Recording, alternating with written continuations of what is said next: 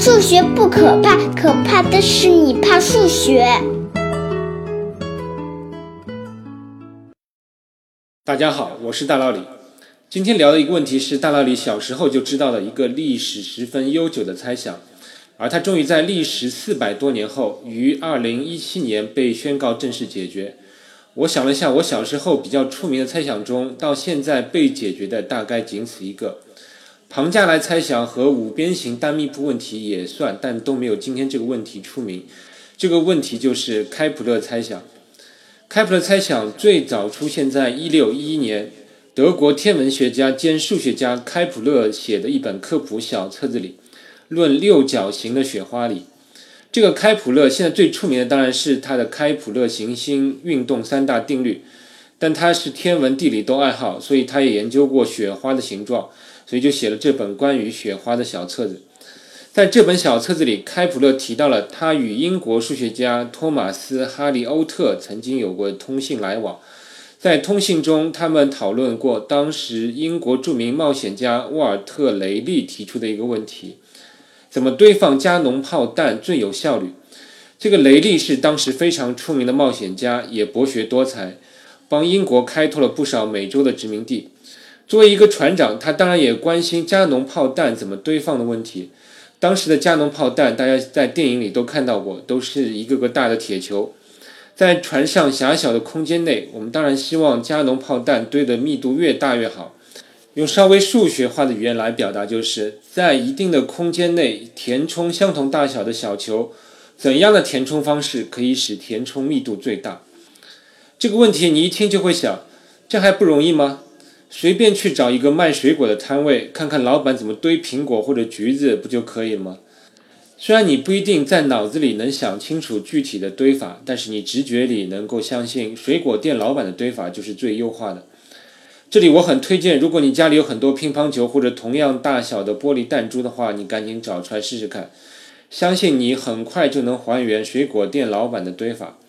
你稍微尝试一下，你会发现实际上有两种堆法。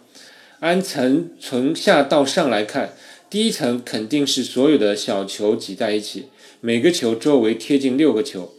上面一层每个球都放在底层球构成的凹陷当中，而且你会发现第二层所有的球还是与其他周围六个球相贴，所以你会很满意这种堆法。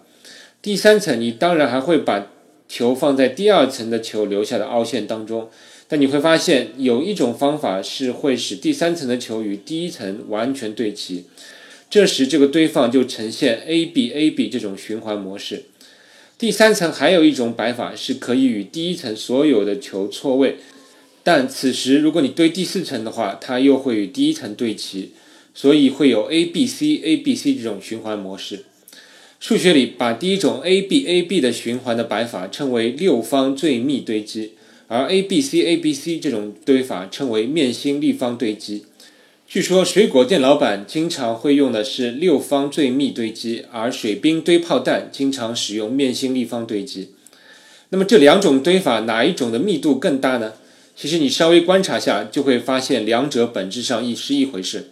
你把一种堆积起来的样子从侧面看过去，就可以变成另外一种堆法，所以两者本质上是一样的，堆积密度也必然是一样的。具体数字是派除以根号十八，约等于零点七四。形象的说，就是给你一个够大的盒子和很多同样的小球，你在盒子里再怎么装小球，你也只能填满盒子里约百分之七十四的空间。所以这个问题也称为球体填充问题。一般人都会觉得那两种填充法怎么看都是最佳的填充法了，但数学家们是一群杠精，就是没有证明不能称为结论。但这里的杠精是打引号，也绝对是褒义的。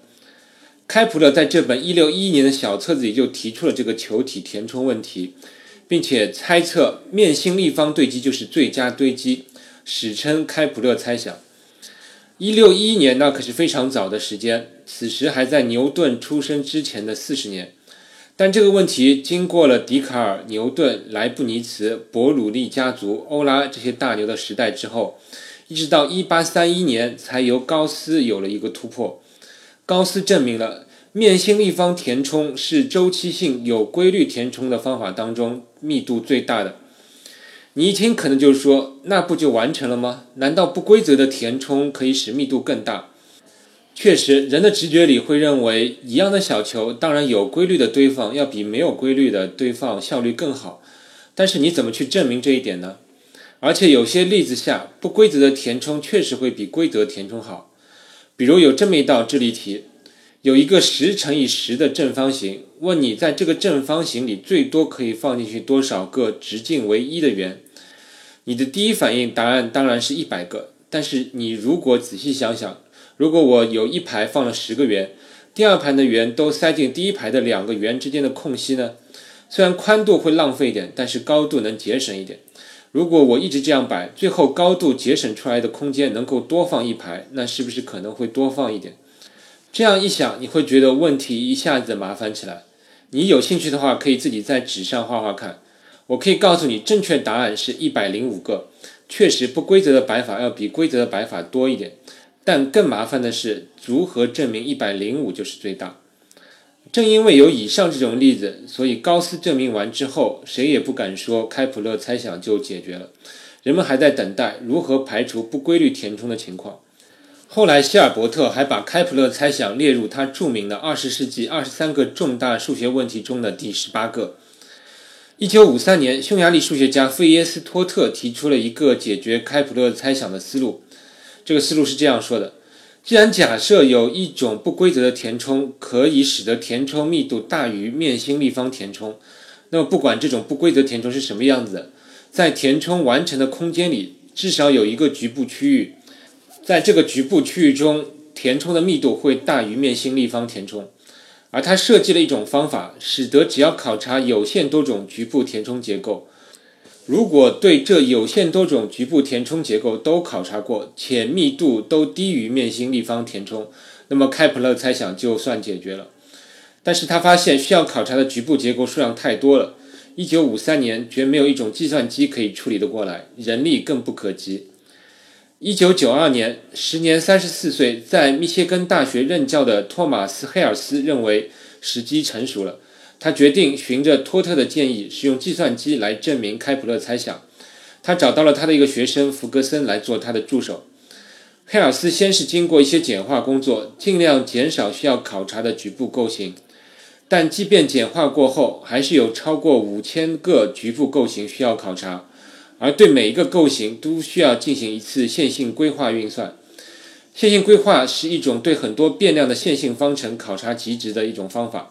这种方法的计算量是很大的，黑尔斯面临的是大约十万次的线性规划求解，所以即便使用了计算机，他们也用了整整六年的时间才宣告计算完成，最终产生了三 G 的计算数据和两百页的相关程序说明。黑尔斯的这个证明是非常不寻常的，这是继四色定理之后又一个主要靠计算机完成的数学证明。当时的权威数学期刊《数学年刊》成立了一个十二人的论文评议小组，组长就是当年还健在的、已经八十四岁的费耶斯托特。评议小组一致同意在《数学年刊》上刊登这篇论文。又过了四年，到二零零三年，评议小组给出的最终结论是，他们有百分之九十九的把握这个证明是正确的，剩下的百分之一就是他们没办法百分之一百确定电脑程序没有 bug。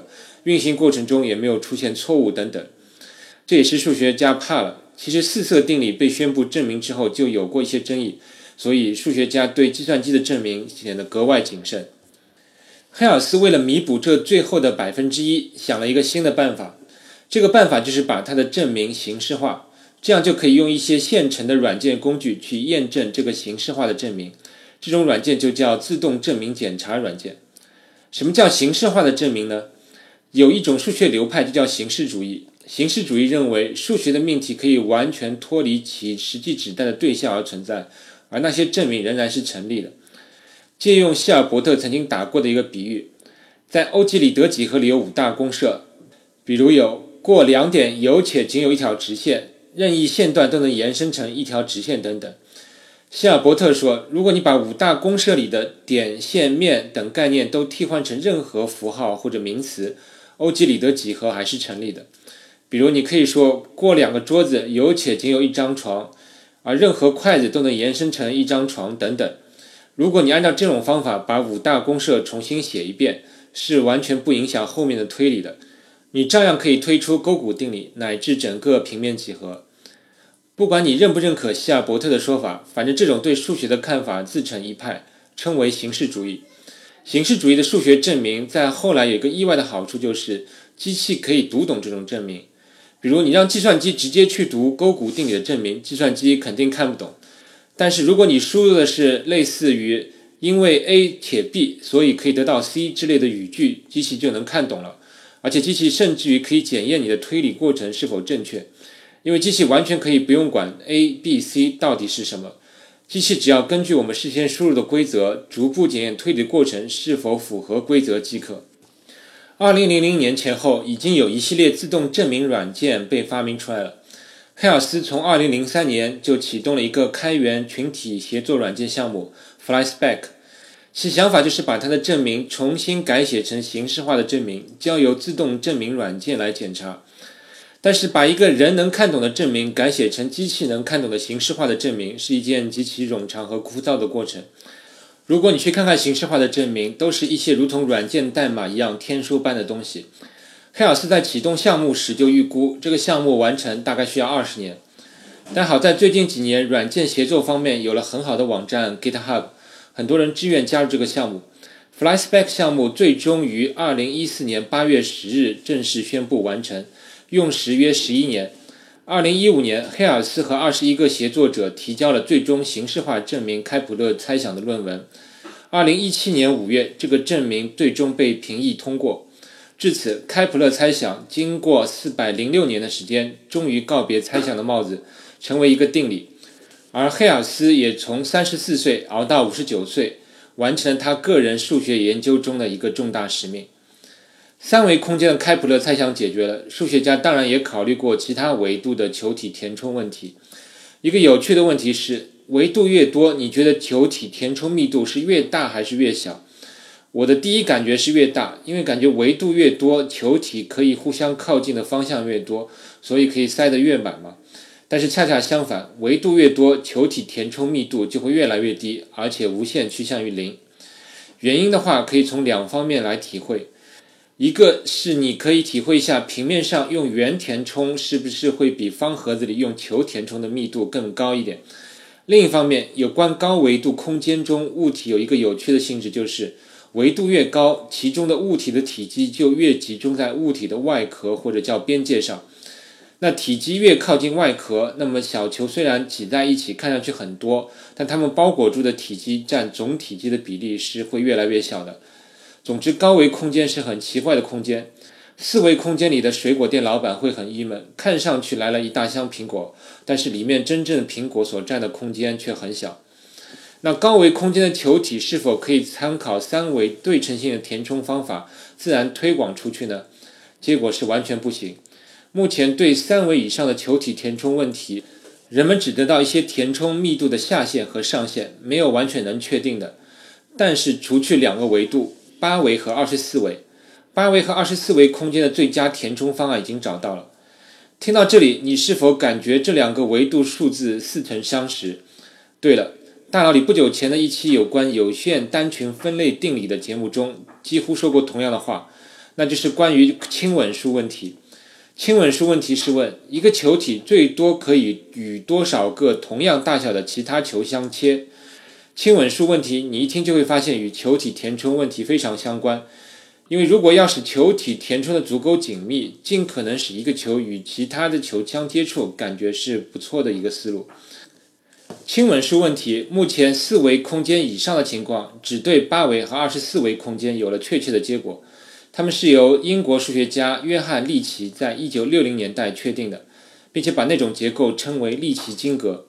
而利用这两个结果推广到球体填充问题，则要等到二零一六年才由乌克兰女数学家玛丽娜·维佐斯卡解决。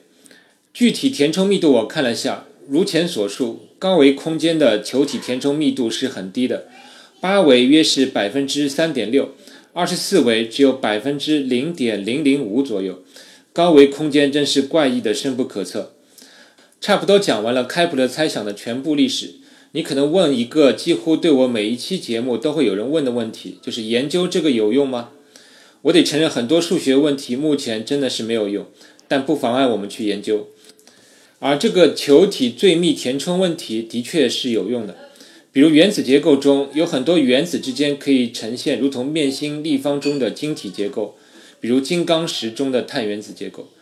另一个应用领域是信息学中的纠错机制。如果一种信息由三个变量组成，那么我们可以把这种信息看作三维空间中的一个小球。我们希望传送这种信息的过程中尽量密度大一点，但是我们不能让信息之间靠得太近。信息中间有重叠，我们就可能无法区分信息。这个最密填充就能告诉我们信息传输的最大密度是多少。如果有误差，可以如何纠错？看完开普勒猜想的历史，我最大的感慨是一个看似理所当然的结论，数学家花了四百年才最终证明完成。而高维空间的情况下，也许有更多的意外等待着人类去发现。最后预告下，我下一期节目将是大佬里聊数学第二季的最后一期，之后我准备休息几个月，再以更好的状态给各位呈现第三季的节目。今天就到这里，让我们下期再见。